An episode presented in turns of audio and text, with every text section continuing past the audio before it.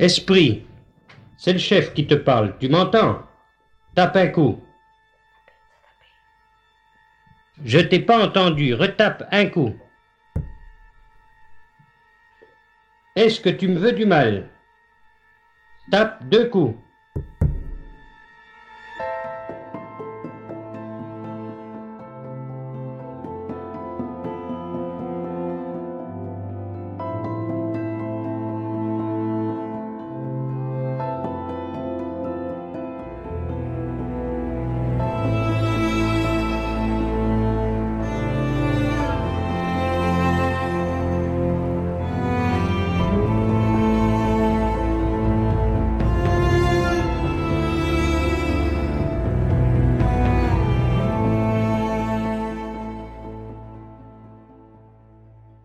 Début des années 1970, la commune niévroise de la Machine, proche de Nevers, vit les dernières heures de son histoire minière. On le sait peu, mais dans la Nièvre aussi, l'exploitation du charbon a eu son âge d'or. Durant près de 100 ans, cette industrie offrit aux habitants de la région une qualité de vie appréciable. Les offres d'emploi tombaient du ciel, les maisons poussaient comme des champignons et les commerces tournaient à plein régime. Son drôle de nom, la machine, le doit d'ailleurs aussi à ses mines de charbon, ou plus exactement à son lourd manège à chevaux qui permettait de remonter les mineurs des profondeurs. Encore aujourd'hui, on l'appelle comme ça ce village, la machine.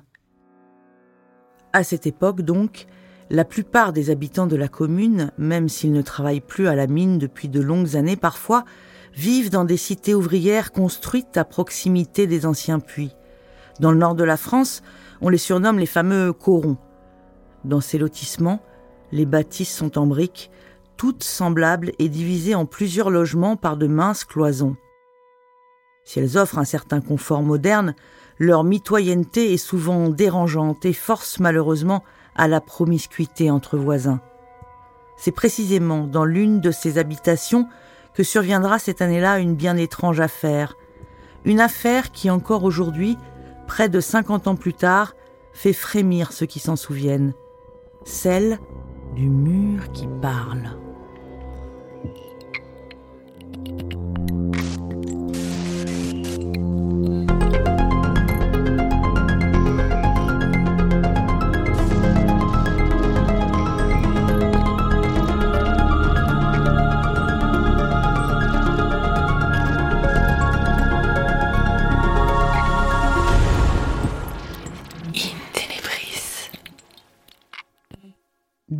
Novembre 1973. Depuis quelques jours déjà, la nuit noire enveloppe les petites rues du village dès 18 heures. Ce soir-là, alors qu'il se trouve chez lui aux côtés de sa femme et de son fils de 11 ans, M. P perd patience. Encore ces satanés coups dans le mur. Qu'est-ce qu'elle veut à la longue? Jouer avec leurs nerfs Ou alors c'est encore l'une de leurs scènes de ménage? Son épouse a raison. Cette bonne femme-là, c'est une plaie. De toute façon, tout le quartier dit qu'elle est acariâtre et frustrée. Il plaint son mari. Comme lui, il travaille encore à la mine au puits des minimes. Lui, c'est un bon gars. Enfin, qu'importe, c'en est trop. Monsieur P se précipite hors de chez lui et tambourine à la porte de monsieur et madame U, un couple de quadragénaires sans enfants. Monsieur P ouvre la porte. Il écoute son voisin, interloqué. Des coups dans le mur. En voilà une bonne. S'il y a bien quelqu'un qui doit se plaindre de ces fichus coups dans le mur, c'est lui. Depuis trois jours, il lui file la migraine. Toute la soirée qui plus est. Quand on rentre d'une journée de travail éreintante, vous parlez d'une chose agréable. Il ferait mieux de cuisiner son gosse plutôt que de s'en prendre à lui. Monsieur U revient chez lui aussi furieux que troublé. Ce serait donc Dominique, son propre enfant, qui causerait tout ce dérangement. Et il lui aurait menti en affirmant que lui aussi était gêné par ces bruits. Ah ça, Dominique le jure, il n'y est pour rien. D'ailleurs, lui, les coups l'empêchent même de dormir, parfois jusqu'à minuit, voire une heure du matin. C'est qu'il résonne fort dans sa chambre et plus précisément dans le mur contre lequel est appuyé son lit. Dès qu'il se glisse dans ses draps, les boum boum commencent. Boum, boum, boum, boum. L'adolescent ajoute quelque chose d'étrange. Il a remarqué que ces bruits sourds paraissent lui répondre, comme si la personne qui cognait dans le mur s'en servait pour communiquer. Dominique est forcément le responsable. De l'autre côté du mur se trouve justement la chambre de ses parents, et au-dessus comme au-dessous des deux pièces, c'est simple, il n'y a rien. La maison ne possède pas d'étage. Dominique est formel. Il ne ment pas, et il est fatigué. Le lendemain, Monsieur U invite Monsieur P à se rendre chez lui pour lui prouver que sa femme n'a rien à voir là-dedans. Dans l'autre appartement, Dominique et sa mère tendent aussi l'oreille. C'est donc vrai. Ça cogne dans le mur, celui de la chambre de Dominique, mais personne n'est à proximité. Comment est-ce possible? D'où viennent ces bruits? Monsieur U va parler de son problème à un autre de ses voisins. C'est cet homme qui avertira les forces de l'ordre que deux familles du village sont les victimes d'une bien mauvaise blague dont il est temps de démasquer le coupable. Le gendarme Vuillou est le premier à prendre connaissance de l'affaire. Il envoie le soir même une brigade chez la famille U aux alentours de 20h30, heure à laquelle les coups, lui a-t-on dit, ont pour habitude de commencer à se faire entendre. Ils resteront sur place 30 minutes, sans être témoins de quoi que ce soit. Intrigués, ils s'engagent tout de même à revenir après leur dîner à la caserne. C'est lors de cette seconde visite qu'ils entendront à leur tour, pour la première fois, le mur parler.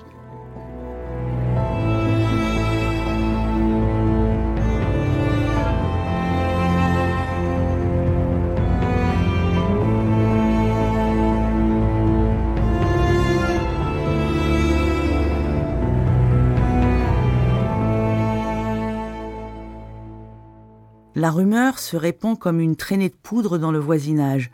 Il y a un esprit, ou du moins quelque chose, qui se manifeste à travers la cloison d'une maison des minimes. Rapidement, c'est tout le village qui accourt pour entendre de ses propres oreilles. Le commandant de la brigade de gendarmerie de la machine, l'adjudant Bernard Gilbert, se rend lui aussi dans la maison. Interviewé pour France Musique en 2015, il se souvient des faits comme s'ils dataient d'hier. Je me suis rendu sur place le 5 novembre 1973 dans cette famille et c'est là que j'ai pu constater moi-même, euh, avec un de mes gendarmes à l'époque, euh, les coups qui étaient frappés dans le mur.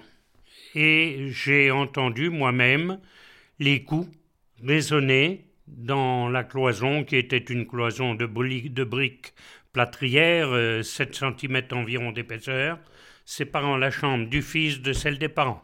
Mais alors le problème, c'est que ça s'est dit dans toute la cité. Il y avait, ça a d'abord commencé par les voisins qui venaient entendre le fantôme, si vous voulez, ou l'esprit frappeur. Les gens n'y croyaient pas. Il y en a même qui se sont presque trouvés mal en les entendant. C'est vrai. Car les coups, comme le disait Dominique, sont bien plus que de simples coups.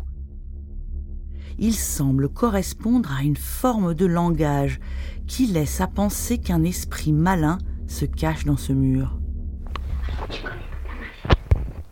Alors, tu connais toute la machine? Tape un coup Oui, ah, t'es intelligent. Alors, t'es intelligent, tu sais Un coup, Écoute-moi bien, tape un coup Qu'est-ce que. Alors, si c'est le gendarme berger qui est là, tape un coup. Si c'est le gendarme berger qui est là, tape un coup Bien sûr, la brigade effectue dans un premier temps toutes sortes de vérifications pour s'assurer qu'il n'y a pas d'anomalie dans la tuyauterie ou encore le système de chauffage. Rien de ce côté. L'autre piste envisagée est évidemment celle du grotesque canular, organisé par Dominique lui-même ou un autre plaisantin. Les gendarmes se placent alors de part et d'autre du mur et veillent à ce que ni Dominique, ni son père, ni sa mère ne le touche lorsque les coups se font entendre. Il vérifie aussi qu'aucun dispositif électronique, un haut-parleur ou même un talkie-walkie, ne soit caché quelque part. Enfin, ils éloigneront Dominique de sa chambre, lui qui paraît depuis le début connecté en quelque sorte à l'esprit. Mais ils doivent se rendre à l'évidence. Après plusieurs jours d'enquête et de fouilles, ils n'ont pas constaté la moindre trace de dysfonctionnement ou de supercherie. À chaque coup, à chaque question, le mur vibre de l'intérieur et répond de façon intelligente. Le gosse avait même gratté sur la cloison, le papier, autant je me souviens, était un petit peu arraché à l'endroit où ça se produisait. Moi-même, en collant mon oreille sur le mur, je n'ai pas pu distinguer de zone précise. C'était plutôt une zone diffuse, autour d'un point central, une zone diffuse de 20 à 30 cm. Et là, les coups se produisaient. Mais ce n'était pas sur un point très restreint. Mes collègues, il y en a qui doutaient en y allant. En revenant, ils ne comprenaient pas. Certains gendarmes, d'abord sceptiques, confessent se sentir mal. Choqués par ce dont ils sont témoins, ils rechignent même à poursuivre l'enquête, rapporte Bernard Gilbert. Le plus troublant dans l'histoire, ce sont bien évidemment ces conversations qu'est capable d'entretenir l'esprit. D'autant qu'au cours de celles-ci, il délivre aux gendarmes des informations intimes, parfois totalement confidentielles. L'adjudant se souvient précisément de l'un de ces échanges. J'ai demandé s'il me connaissait, euh, ça a été répondu oui. Euh, quel était mon âge? Là, il s'est trompé. Combien j'avais d'enfants Là, il a bien dit que j'avais trois enfants. Précision des sexes, sans se tromper, deux garçons et une fille à l'époque. Euh, combien nous étions de gendarmes à la gendarmerie de la machine, et là j'ai été surpris, parce que ce jour-là, nous avions euh, reçu un renfort de la gendarmerie mobile de Decize, euh, située à 6 km de là. Nous avions le renfort depuis le matin même. Personne dans le pays ne savait que j'avais ces gendarmes-là, et ça a bien tapé le nombre de gendarmes au total. Ça, personne ne le savait, et puis ça a bien tapé le, le nombre de sept gendarmes. Puisque ce fantôme semble tout savoir, la famille P et la brigade décident de le mettre à l'épreuve. Ils lui demandent les résultats du tiercé du lendemain. L'esprit s'exécute et frappe successivement le nombre de coups correspondant au numéro des trois chevaux gagnants. Esprit, dimanche dernier, tu m'as donné le tiercé. Est-ce que tu veux bien me le redonner? J'avais mal entendu. Le premier cheval. Le deuxième cheval. Le troisième cheval. Plusieurs gendarmes vont parier quelques billets. Après tout, pourquoi se priver? Mais seuls deux chevaux sur trois s'avéreront justes. On apprendra le jour suivant que le favori, blessé, a été mis hors jeu juste avant la course. Paradoxalement, cette information, l'esprit la donnera aussi ce jour-là j'avais demandé combien il y avait de partants au tiercé du lendemain. C'était un tiercé de haies. Je crois qu'il y avait, autant je me souvienne, 14 partants et ça a tapé 13. J'ai fait répéter, ça a retapé 13 coups. Ce n'est que le lendemain, vers 11 heures, que Maurice Bernardet sur RTL annonçait qu'il y avait un non partant. Alors au lieu de 14, il n'y en avait bien que 13. Non, penserez ce que vous voudrez, mais enfin c'est comme ça. À plusieurs reprises, l'esprit va aussi battre la mesure sur des morceaux qu'on lui fredonne. On lui chante Viens de Marie Laforêt, un titre qui passe en boucle à la radio à cette époque. À chaque fois, les petits coups rythmés retentissent dans le mur à la manière d'un doigt frappant le tempo sur un coin de table. Même chose avec une marche militaire. Mais si ces expériences-là sont presque amusantes, d'autres sont beaucoup plus inquiétantes. La famille P raconte qu'une fois les gendarmes partis, les coups se font souvent plus violents, au point parfois de faire trembler le lustre de la cuisine. Un soir, l'adjudant Bernard Gilbert laisse son magnétophone tourner dans la chambre. Ces coups menaçants qui font vibrer jusqu'à son micro, il les entendra lui aussi sur la bande. Ce soir-là, nous avons fait semblant de partir, on a dit au revoir, et en fait, on est resté. Et mon magnétophone tournait tout seul euh, dans la chambre de Dominique, sur un tabouret ou une chaise, et des coups très violents, euh, ayant même fait trembler mon micro, euh, se sont produits dans la cloison, dont un coup très très fort. Les conséquences de l'affaire commencent à se faire sentir sur Dominique. Au collège, il a de plus en plus de mal à suivre les cours. Il faut dire que même les médias commencent à s'en mêler. Après la presse locale, c'est l'agence Sigma qui vient réaliser une série de photos dans la maison du mur qui parle. Elles finiront dans Paris Match. La mère de Dominique, elle, veille sur son fils il est souvent perdu devant tout ce monde qui lui tourne autour et lui demande de discuter avec l'esprit. Alors c'est elle qui pose les questions, et lui ne fait que les répéter. Après tout, il n'a que 11 ans. Après deux bonnes semaines de tapage, la gendarmerie, jusqu'ici impuissante, a peut-être un début de solution. À la caserne est arrivée une lettre dans laquelle une famille de la région rapporte sa propre expérience. Ils avaient été victimes eux aussi lorsqu'ils étaient dans les Bouches du Rhône euh, d'un fait particulier concernant leur fille qui était en âge pubère aussi, comme ce jeune garçon, comme Dominique. Et euh, c'était pas des coups dans le mur, mais à chaque fois que la jeune fille rentrait dans sa chambre le soir pour aller se coucher, au moment où elle se déshabillait, le sol de la chambre était en parquet en bois, il y avait comme une cavalcade de chevaux qui traversait le parquet de la chambre. Et à cette époque-là, euh, des gens leur avaient conseillé d'éloigner la petite dans la famille ou ailleurs euh, pendant au moins quinze jours et de la laisser revenir après, que les faits disparaîtraient. C'est ce qu'ils ont fait. Et ça ne s'est pas reproduit. Dominique est envoyé durant un mois chez l'une de ses tantes. Dès le soir de son départ, le phénomène s'arrête. À son retour, le mur restera silencieux. Pour toujours. Ça l'a très marqué et je crois autant me souvenir et d'après ce que je puis savoir actuellement, il ne veut plus entendre parler du tout de cette affaire, ne plus avoir de contact avec ça, mais ça l'a marqué, sans aucun doute. Mais je me mets à sa place. Hein.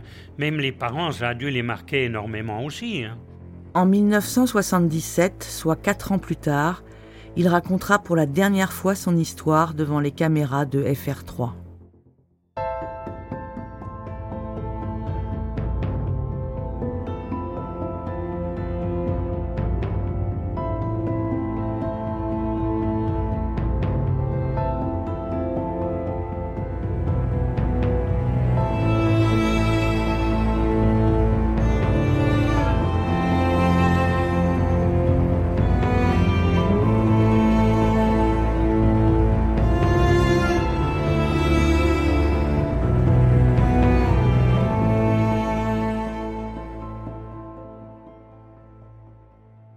L'adage populaire veut que les murs aient des oreilles. Dans le cas de l'affaire de la machine, on pourrait croire qu'ils ont aussi parfois une conscience. Mais en partant du principe que ce mur fut momentanément bel et bien habité, qui put bien être son hôte? Un esprit s'éveillant en la présence de Dominique Ou Dominique lui-même? Pour tenter de répondre aux questions que posent encore aujourd'hui ces événements survenus il y a près de 45 ans, je me suis tournée vers Philippe Baudouin. Philippe Audouin, merci d'être avec nous aujourd'hui. Vous êtes réalisateur de radio, mais vous êtes surtout, si on peut le dire ainsi, historien de l'occulte. C'est un regard quasi anthropologique que vous portez sur les phénomènes paranormaux recensés au cours de notre histoire, mais surtout sur les hommes et les femmes qui en ont été les témoins. Vous avez par exemple consacré un très bel ouvrage au gendarme français Émile Tisanet, qui a enquêté toute sa vie en parallèle de ses fonctions militaires sur des affaires de hantise survenues en France. L'affaire de la machine, Émile Tizanet la connaît bien, puisqu'il s'est rendu sur les lieux trois ans après les faits. Et forcément, Philippe Baudouin, vous aussi, vous la connaissez bien cette affaire, car c'est vous, en 2015, qui avez interviewé pour France Musique l'adjudant Bernard Gilbert à son domicile dans la Nièvre, où il est resté toute sa vie. Vous avez surtout précieusement exhumé les extraits sonores de l'époque, euh, qu'on a entendus à plusieurs reprises dans le récit, des archives de cet ancien gendarme pour les intégrer à une incroyable compilation vinyle sortie en juillet dernier. Spectra Ex Machina, une anthologie sonore de phénomènes occultes 1920-2017. C'est une compilation sur laquelle vous avez rassemblé des sons d'archives enregistrés depuis les années 20 lors de séances de spiritisme ou de manifestations paranormales. Philippe Baudouin, cette affaire de la machine n'a jamais été expliquée. C'est quand même incroyable, ça. Ouais, c'est ça qui est assez problématique en même temps qui fait le charme, euh, un peu, je trouve, de, cette affaire-là, parce que, à ma connaissance, c'est un des rares cas de poltergeist en France, donc euh, d'esprit frappeur, hein, pour, pour le dire vite, euh, qui était à la fois assez documenté, dont la presse s'est fait l'écho. Il y a une pleine page dans Paris Match dans les années 70, et en même temps, en même temps, il y a eu une qui a été menée, mais qui n'a jamais véritablement abouti, qui a été, euh, à ma connaissance, classée sans suite, euh, malgré tous les témoignages qui avaient été euh, recueillis, notamment d'officiers de gendarmerie, comme Bernard Gilbert, euh, qui est aujourd'hui à la retraite, hein, que j'ai rencontré il y, a, quelques années de ça pour euh, pour une interview pour Radio France. Et, euh, voilà, et c'est ce qui fait la, la particularité, la, la, la, singularité de, cette affaire, c'est de se dire voilà, on dispose d'éléments, notamment des documents audio, une, bande magnétique qui est la propriété en fait de, Bernard Gilbert. Hein. il a eu la bonne idée à l'époque de se rendre sur les lieux avec son magnéto, magnétophone à bande, son micro, etc et euh, d'avoir cette volonté comme ça de recueillir une preuve matérielle, tangible, euh, pour justement écarter par principe euh, toute suspicion et d'enregistrer. Il a réussi comme ça, enregistrer près de 30 minutes, ce qui est extrêmement long, hein, vraiment, dans, cette histoire qu'on pourrait appeler l'histoire de l'enregistrement occulte. C'est à ma connaissance un des documents les plus, les plus importants, ne serait-ce que quantitativement parlant. On va reparler de cette bande tout à l'heure, mais pour revenir sur les faits, et notamment sur l'enquête, comment a été euh, mené tout le travail de vérification de la gendarmerie? Je dis ça parce que c'est quand même un cas inhabituel, quel que soit le lieu euh, ou l'époque à laquelle on se trouve. C'est relativement simple. Bon, déjà, dans les faits, euh, ça dure à peu près quatre semaines, ce qui est court et long en même temps. Court pour l'enquête, long pour aussi causer du désordre dans, la ville, euh, la, ville de, la machine, qui a ce nom improbable, euh, c'est une ville minière. Hein, la machine, c'était le nom qu'on qu donnait effectivement à, un appareil pour euh, extraire le minerai, mais aussi pour transporter les mineurs de, l'époque. Donc, ce qui est de particulier, c'est que comme tout village, comme toute petite bourgade qui se respecte, effectivement, ce genre de rumeurs euh, court très vite dans les rues et ça cause pas mal de, tracas dans, dans, justement la vie de tous les jours, etc. Et euh, à cette époque, en quelques jours seulement, à partir du moment où effectivement Dominique va raconter à ses parents qu'il y a un esprit qui, habite ou qui habiterait en tout cas le mur de sa chambre, euh, forcément il y a non seulement un mouvement de panique qui se produit au sein du cocon familial, mais très rapidement euh, ça vient con contaminer comme ça, ça vient se propager euh, aux alentours. Tant et si bien que il y a énormément euh, de badauds, euh, jour, nuit, euh, qui se relaient, effectivement, qui tapent à la porte, qui veulent entendre, comme tout le monde, ce fameux mur qui parle. Donc, très rapidement, au bout de quelques jours seulement, Gilbert et ses hommes vont être alertés. donc, Gilbert vient juste d'être nommé dans la brigade de, de, justement à la direction de la brigade de, la machine. Et il prend ça très au sérieux parce que effectivement au départ, euh, bah, il va inspecter euh, vraiment toute la toute la maison. Donc il faut imaginer une petite maison euh, de mineurs euh, assez modeste effectivement, euh, comme ça en chaîne dans une cité, la cité des minimes, hein, c'est le nom. Euh, là où on se trouve euh, et effectivement non seulement tout le monde se connaît mais il y a une très forte promiscuité Euh, donc, euh, il va falloir écarter toute possibilité de, de nuisance volontaire de la part des voisins. Et euh, à partir de là, euh, donc Guibert va écarter très rapidement la possibilité qui est voilà une volonté de, de, de, nuire, de porter atteinte comme ça à la, à la tranquillité de, de, de, des voisins. Euh, et très très très vite, il va s'apercevoir effectivement que il n'y a pas non plus de problèmes sur le plan physique.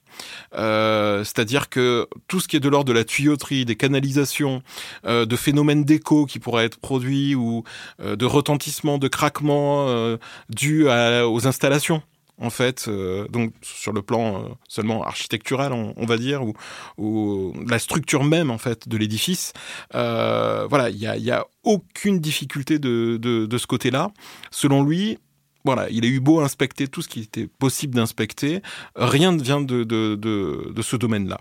Donc, seule possibilité, soit on se trouve euh, face euh, à un énorme, euh, comment dire, euh, complot familial, où effectivement c'est toute la famille du petit Dominique euh, qui a voulu créer l'événement, admettons, pourquoi pas. Euh, mais très rapidement, non. Il constate que les témoins sont plutôt de bonne foi.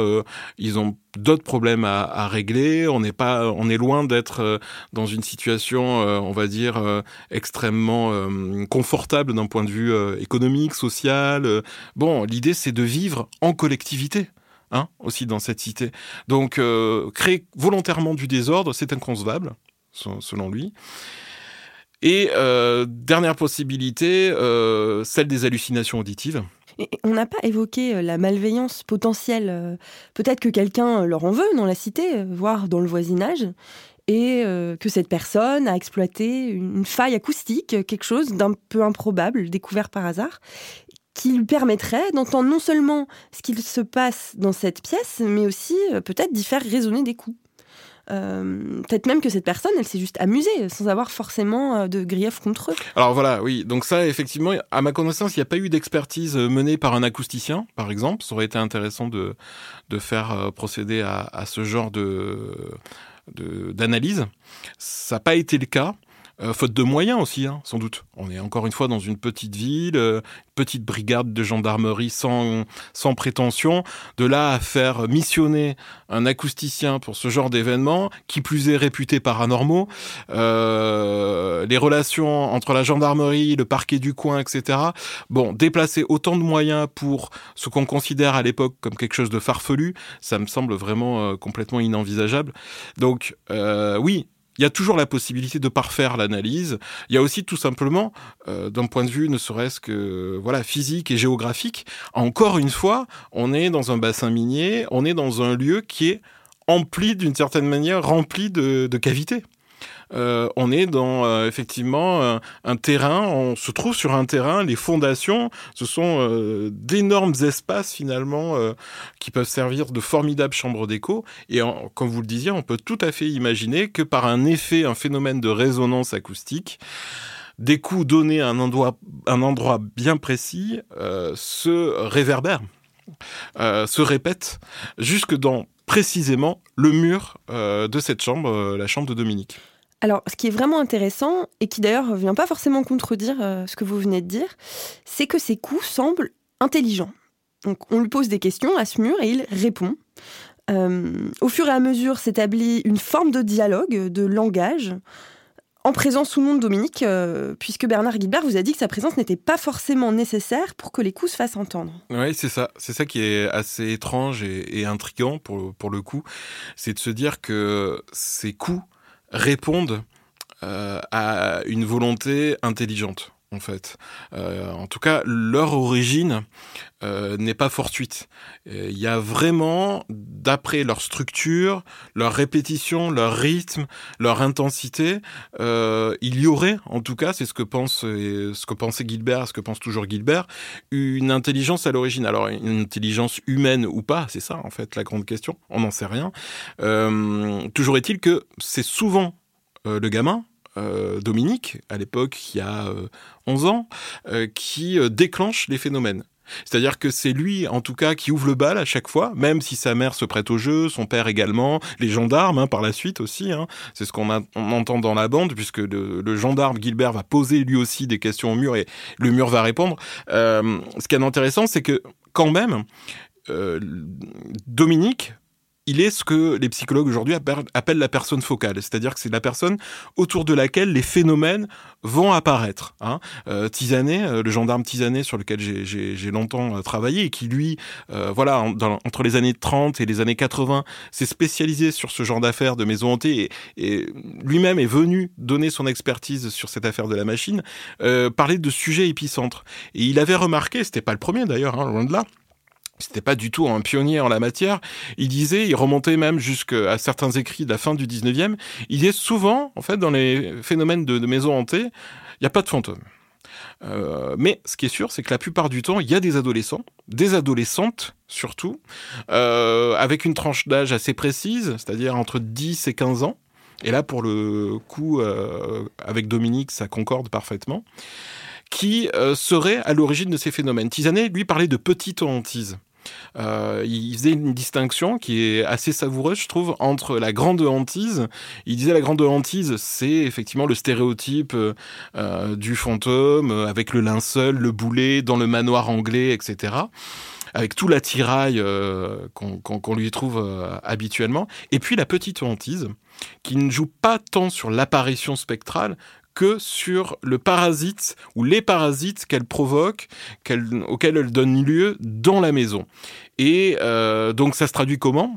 Euh, l'expliquait à sa manière. Il disait euh, il y a plusieurs manières euh, pour une maison d'être victime d'une petite hantise. Ça peut se faire par des phénomènes de jets inexpliqués de pierre. Donc des pluies de pierres, de projectiles. Ça peut se faire par le, biais de, de, de coups frappés. C'est le cas pour Dominique, pour, cette fameuse histoire du, mur qui parle. Et puis aussi des cas un peu plus rares d'incendie spontané, de combustion spontanée.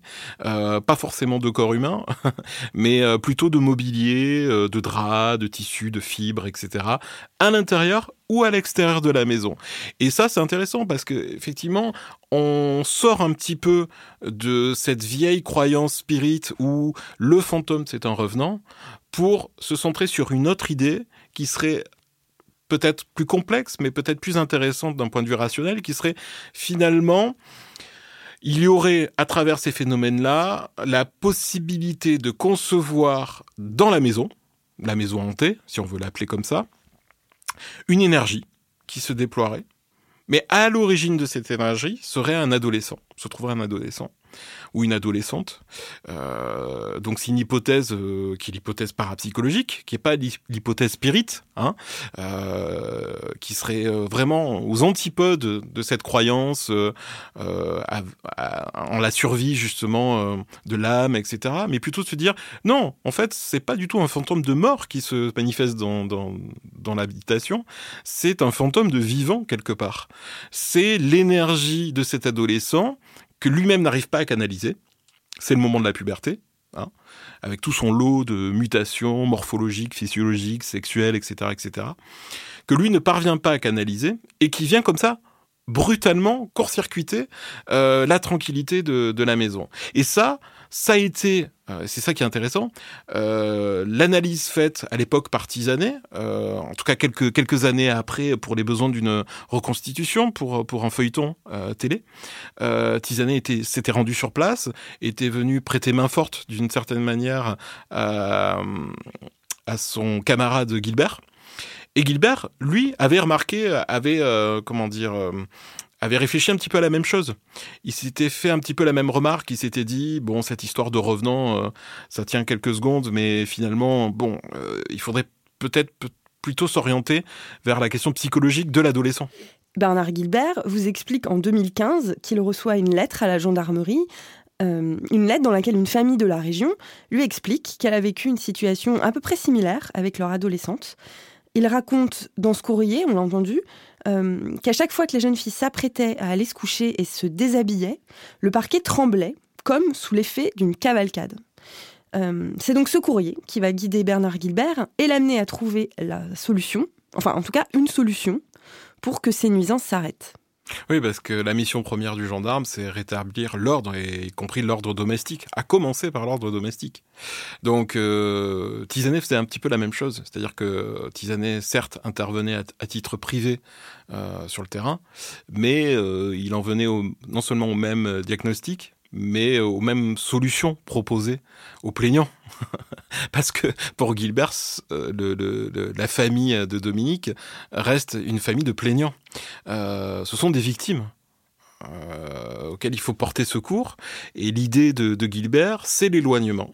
Et il y a ce témoignage qui arrive vraiment à point nommé, avec cette gamine dont les parents racontent que systématiquement, lorsqu'elle se déshabille dans sa chambre, c'est une adolescente aussi, on entend des bruits dont il est impossible de localiser l'origine. Et euh, tout de suite, on le voit encore une fois, il y a cette dimension sexuelle dont vous parliez, euh, la question de la puberté, la question aussi euh, quelque part du voyeurisme aussi, mais un voyeurisme qui serait, on va dire, exercé, pratiqué par quelqu'un de non localisable. C'est ça qui est, qui est délicat, c'est-à-dire que Effectivement, les murs ont des oreilles, mais ils auraient aussi des yeux. C'est un peu le cas de ce qui se passait, d'après ce que racontent euh, euh, les parents de cette jeune fille dans cette lettre. C'est-à-dire qu'elle serait, euh, on va dire, la cible d'un observateur non identifiable. C'est pareil dans le cas de Dominique. Dominique confesse au début que les coups commencent précisément quand il se glisse dans ses draps. Donc là aussi, le mur voit, ou en tout cas, il, le sent. Oui, c'est ça, c'est le rapport au corps, euh, mais un rapport qui se fait dans une, euh, une invisibilité, on va dire, inatteignable. C'est ça qui fait toute la difficulté de cette affaire. C'est-à-dire qu'il euh, y a ce mur, par commodité, on parle du mur qui parle, mais finalement, l'entité à partir du moment où on n'arrive pas à la localiser, elle est partout et nulle part à la fois. Euh, il y a presque quelque chose de, divin un peu dans, la dimension euh, que présente cette entité. Elle est omnisciente, euh, elle est a priori omnipotente. bon, c'est ça qui, déroute tout le monde, non seulement la famille, les voisins, mais aussi et surtout Gilbert. Et c'est ça qui a de plus redoutable pour un gendarme, c'est de ne pas réussir à localiser et à identifier un, bah, potentiel euh, suspect euh, dans une affaire euh, de désordre public. Pour le coup, c'est tout ce que déteste un gendarme, par définition. Et, c'est peut-être aussi ce qui explique et a expliqué son acharnement et, aussi la mémoire qu'il a gardée, le souvenir qu'il a gardé de, de cet événement-là. Ça l'a profondément marqué et chamboulé. Moi, je me souviens de, lorsque je l'avais interviewé, d'avoir d'avoir eu en face de moi voilà quelqu'un de, très très ému euh, très sensible et, et voilà qui était avait vécu à ce moment-là vraiment un moment de bascule. C'est-à-dire entre le moment où euh, il, avait euh, voilà jusqu'à l'âge de 30 ans mené une carrière toute simple en fait de gendarme et ce moment-là en 73 où il avait vécu cet événement, il y avait vraiment quelque chose qui, avait presque vrillé en fait euh, euh, dans sa manière de concevoir le justement ce rapport à l'invisible, ce rapport à l'enfance aussi euh, qui est très complexe. voilà pour, pour, lui à, cause notamment de, cet événement avec Dominique et sa petite famille. Vous qui l'avez rencontré, puisque vous êtes allé l'interviewer chez lui, dans son village proche de la machine, il, en parlait difficilement de cette affaire. Euh, il a accepté un peu à reculons de répondre à vos questions ou au contraire, est-ce qu'il était plutôt euh, content de l'évoquer à nouveau? Il faut dire qu'il était assez réticent euh, au départ, non seulement parce que la télé l'avait déjà à de nombreuses reprises interviewé depuis, depuis l'affaire, depuis la fin des années 70 et très souvent une télé euh, assez sensationnaliste, on va dire, en, soif de, de, scoop. Euh, et, et, donc ça, euh, ça l'intéressait pas parce que euh, souvent son propos était dénaturé ou on prenait pas en considération toute la complexité de l'affaire, tous les acteurs de l'affaire.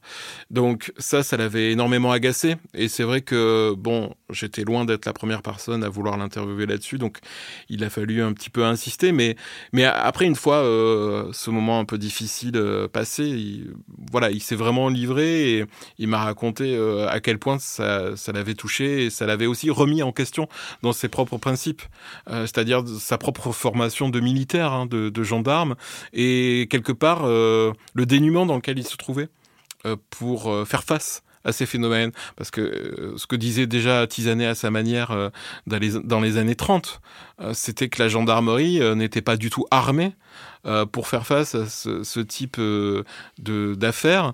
on sait que souvent les gendarmes travaillent en zone rurale et dans certaines régions de France, la sorcellerie par exemple est très très présente.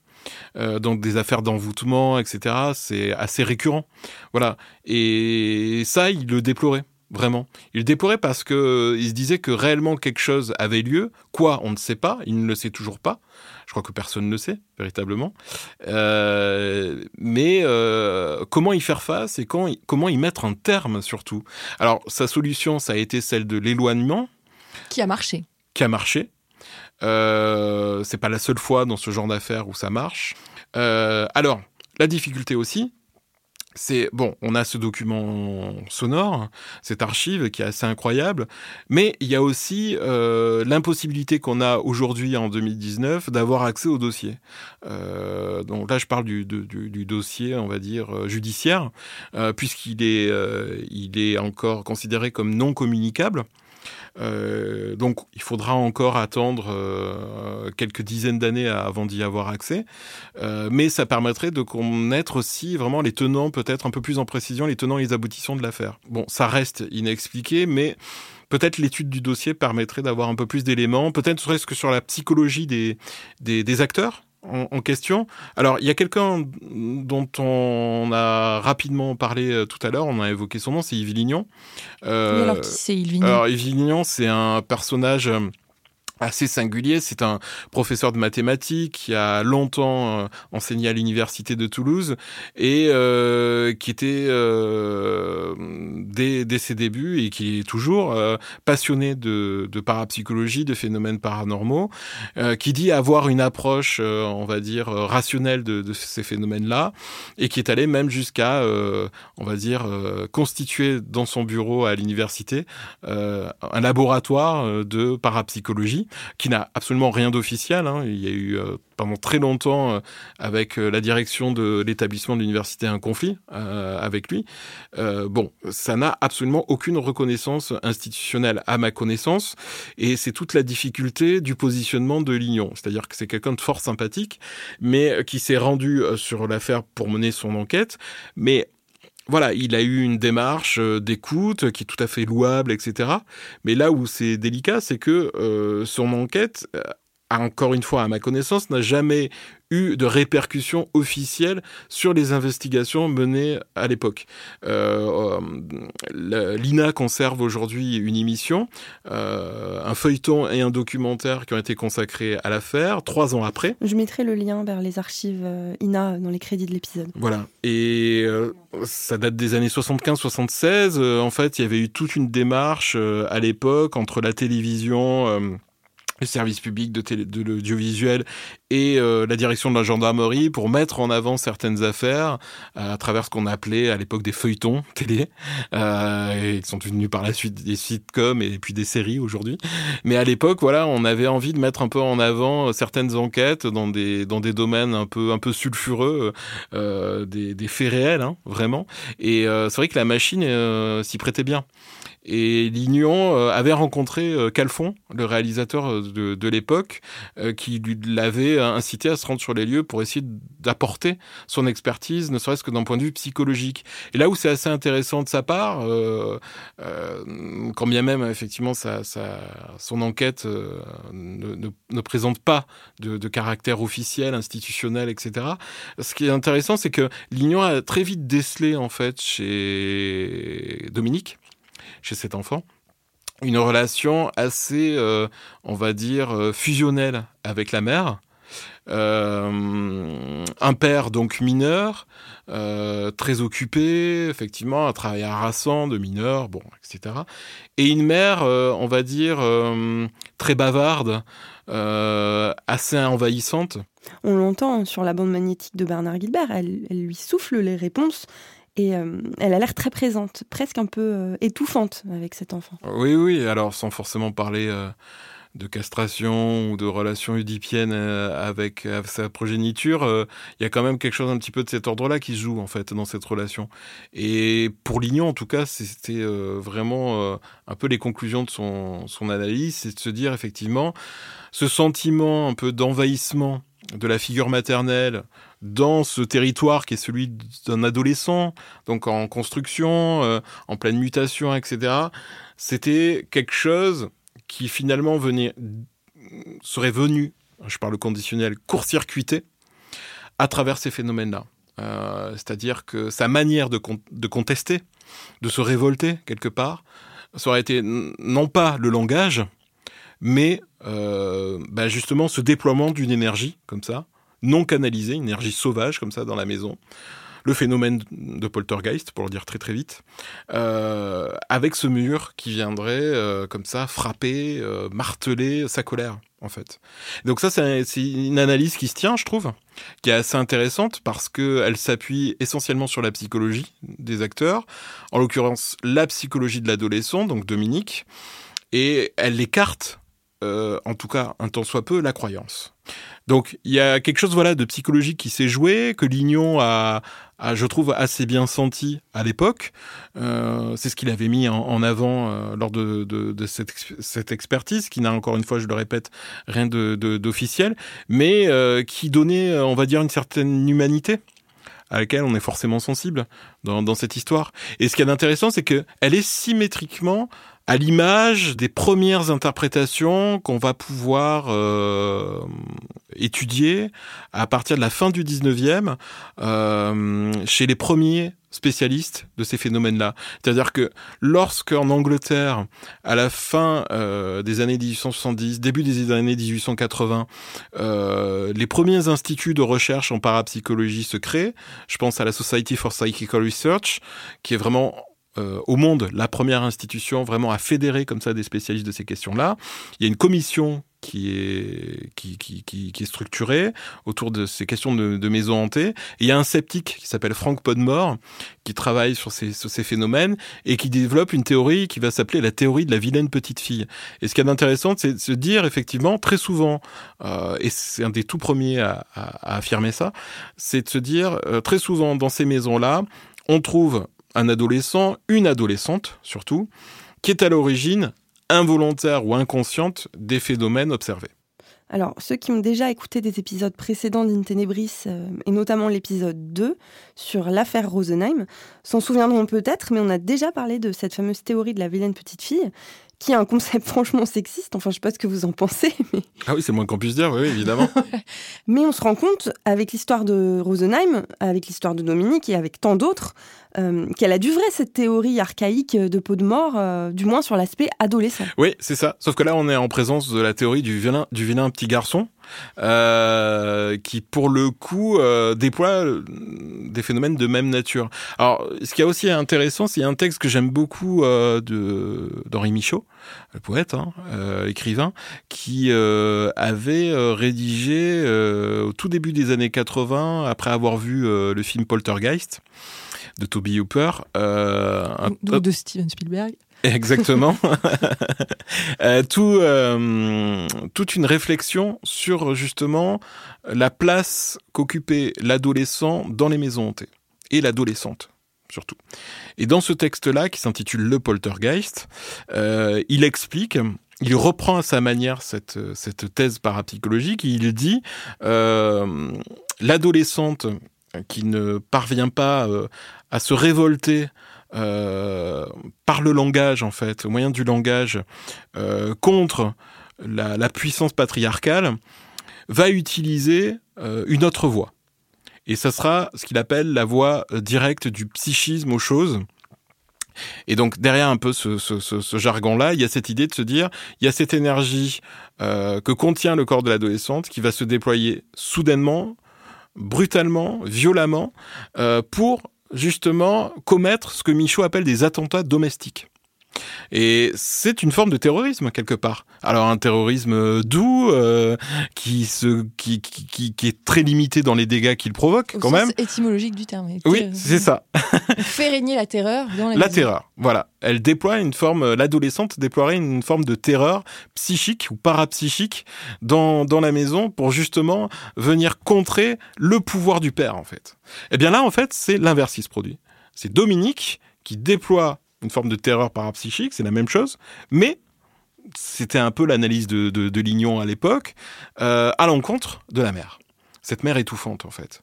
Donc ça, c'est l'analyse qu'on pourrait un peu apporter euh, à ce phénomène-là si on prend euh, quelques instants pour comprendre bien ce qui se joue d'un point de vue, ne serait-ce que psychologique, pas forcément parapsychologique, mais déjà psychologiquement, comment on peut considérer cette relation-là? Ça peut être une, une hypothèse, à mon sens, valable pour expliquer ces phénomènes de manière rationnelle.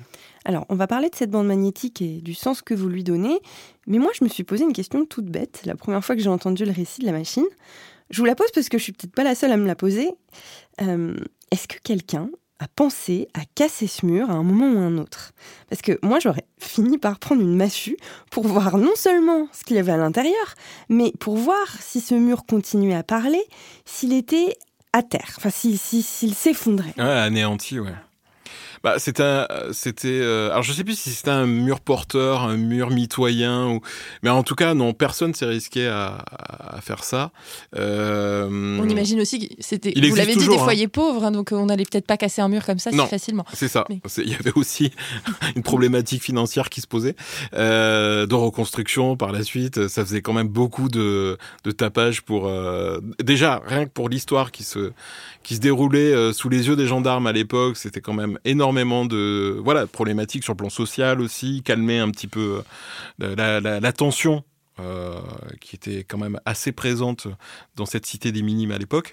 Donc euh, non, peut-être qu'ils ont eu l'idée, Gilbert m'en a jamais parlé, mais peut-être qu'on aurait découvert tout simplement des cavités et on reviendrait à cette hypothèse effectivement géologique ou on va dire architecturale de se dire euh, voilà phénomène d'écho euh, ou de répétition de, de, de, réverbération sonore acoustique comme ça euh, permis par eh bien tout un circuit de cavité, pourquoi pas? Mais bon, mais, mais, ce mur existe encore alors bah, bah, oui, oui, oui, il existe encore puisque la maison n'a jamais été détruite, la cité des minimes existe toujours, donc le mur est toujours présent, au même endroit. On va parler de cette bande-son. Vous l'avez dit, Bernard Guilbert a eu la bonne idée euh, de l'enregistrer au moyen de son magnétophone. Euh, elle dure combien de temps, cette bande? Elle dure à peu près 30 euh, minutes, c'est extrêmement long. Elle a été enregistrée euh, d'un seul tenant ou c'est plutôt euh, une addition de moments particuliers Oui, il y a plusieurs, plusieurs séquences, mais c'est sur une même journée en fait, sur une même période de temps à peu près, avec des interruptions. Et, et on voit apparaître, on voit défiler euh, ben, tous les personnages de, cette, de, de ce vaudeville presque parce que vraiment il y a quelque chose de très théâtral qui se joue, euh, qui se joue là-dedans. Il y a l'enfant, évidemment, avec sa, petite voix aiguë, avec son accent, ses expressions complètement désuètes. Euh, c'est, le son d'une époque hein, aussi. Euh, il y a le grain, évidemment, de la bande magnétique. C'est ça qui est assez touchant, je trouve, assez beau. Euh, il y a les chansons de l'époque, puisqu'il se met à chanter une chanson qui est assez connue, qui passe beaucoup à la radio à l'époque de Marie Laforêt. et le mur bat le rythme. Donc il y a toute une musicalité aussi qui se fait entendre comme ça de la maison hantée finalement. C'est quand même assez euh, assez euh, troublant. Euh, d'entendre une maison qui, qui résonne et qui, qui entonne comme ça le, le, le, refrain de la chanson de Barry Laforêt avec le gamin.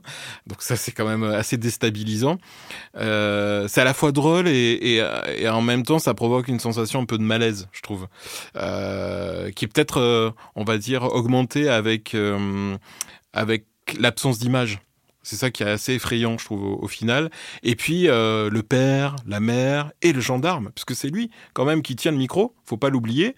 Et c'est lui qui va rapidement se, prêter au jeu avec euh, les autres brigadiers euh, qui sont là. Je crois, qu'il y avait un ou deux brigadiers qui l'accompagnaient, un, ou deux autres gendarmes. donc il y a ce document-là. toujours, je trouve, ce qu'il y a d'intéressant, c'est moins finalement le phénomène qu'une mise en perspective, parce qu'il une logique, une forme d'invariance comme ça qui, qui, surgit un peu de, ce phénomène-là quand on, on, met en perspective, on recontextualise ce phénomène avec l'histoire de ce qu'on pourrait appeler l'histoire de l'occultisme l'histoire du spiritisme. C'est que là, on est en 1973 et euh, si on remonte le temps euh, jusqu'à, oui, euh, près de 130 années auparavant, en 1848, euh, la naissance du spiritisme a lieu dans une maison hantée et elle a lieu aussi avec une histoire de coup frappé. C'est exactement la, même chose, à la différence que ce ne sont pas, euh, ce, n'est pas un, adolescent, mais deux adolescentes, euh, deux gamines, les sœurs Fox, qui entendent des coups dans le mur de leur, de leur maison et qui instinctivement pensent qu'il s'agit d'un esprit, euh, d'un revenant qui se manifeste à elle et qui souhaite communiquer avec elle. Et de la même manière que Dominique va effectivement euh, on va dire, euh, Dominique ne connaissait certainement, certainement pas l'histoire du spiritisme, l'histoire des Sœurs Fox, mais a eu instinctivement, intuitivement, pour ainsi dire, la même pratique. C'est-à-dire que il va développer une forme de langage très rudimentaire à travers des coups frappés, un coup pour oui, deux coups pour non, etc., etc., et communiquer avec l'invisible. C'est la même chose que les Fox, la même idée qu'avaient eu les Fox en 1848, le 31 mars précisément, euh, date à laquelle les phénomènes débutent dans cette petite maison de Hydesville dans l'État de New York et qui va devenir par la suite la doctrine spirit. Hein, ce qu'on va appeler le modern spiritualism aux États-Unis. Et puis, lorsque ça va être exporté en France et codifié par Alan Kardec euh, au début euh, des années euh, voilà 1850 et 1857, la date du livre des esprits, premier ouvrage d'Alan Kardec, il y a cette idée que l'acoustique, le son, le bruit, occupe une place vraiment déterminante dans cette ce qui se veut être une nouvelle religion. Euh, le spiritisme, c'est une école de pensée, une doctrine qui se veut fondamentalement expérimentale et qui s'appuie, on a un peu tendance à l'oublier, avant tout sur le son et le rapport au bruit, à l'environnement sonore, etc. Parce que le spiritisme est né dans une maison hantée, mais une maison hantée euh, parce précisément parce que se manifestait ce qu'on pensait être à l'époque euh, une entité à travers des bruits, des coups frappés, ce qu'on appelait des raps. Et euh, c'est quelque chose qui, vous voyez, quelque chose appartient à, voilà ce qu'on appelle des invariants, quoi. C'est-à-dire qu'il y a 1848, ces phénomènes-là. 1973, la machine, une affaire de maison hantée parmi tant d'autres. Mais souvent, ces phénomènes-là reviennent de coups frappés euh, auxquels on prête une volonté intelligente que certains vont rappeler par exemple esprit, revenant, défunt, euh, désincarné, etc., etc et euh, qui a toujours cette manière de, de, manifester, de, faire vibrer comme ça le, le cocon on va dire familial, le foyer, euh, à travers une forme de, de, oui, de, violence, de, brutalité euh, vis-à-vis de ses, habitants, quoi. Et souvent, ce sont des enfants qui servent d'intermédiaires. Sont les médiums quelque part. Philippe Baudouin, merci à vous. Merci à vous. Euh, d'abord, merci de nous avoir fait redécouvrir cette affaire, mais aussi cet extrait sonore d'époque qu'on n'a pas pu malheureusement diffuser en entier pour des questions de droit et de contraintes de temps hein, aussi un peu. Euh, merci aussi d'avoir tenté de nous expliquer, ce qui n'est pas évident quand on ne sait rien et quand il nous reste que le son finalement, euh, de nous expliquer l'origine potentielle de ces phénomènes survenus à la machine en 1973. Merci enfin à Radio France pour nous avoir donné l'autorisation d'utiliser des extraits de votre entretien avec l'ex-adjudant Bernard Gilbert. Merci Philippe. Merci beaucoup. Merci à tous ceux qui ont permis la réalisation de ce podcast et à bientôt dans un prochain épisode d'In Tenebris.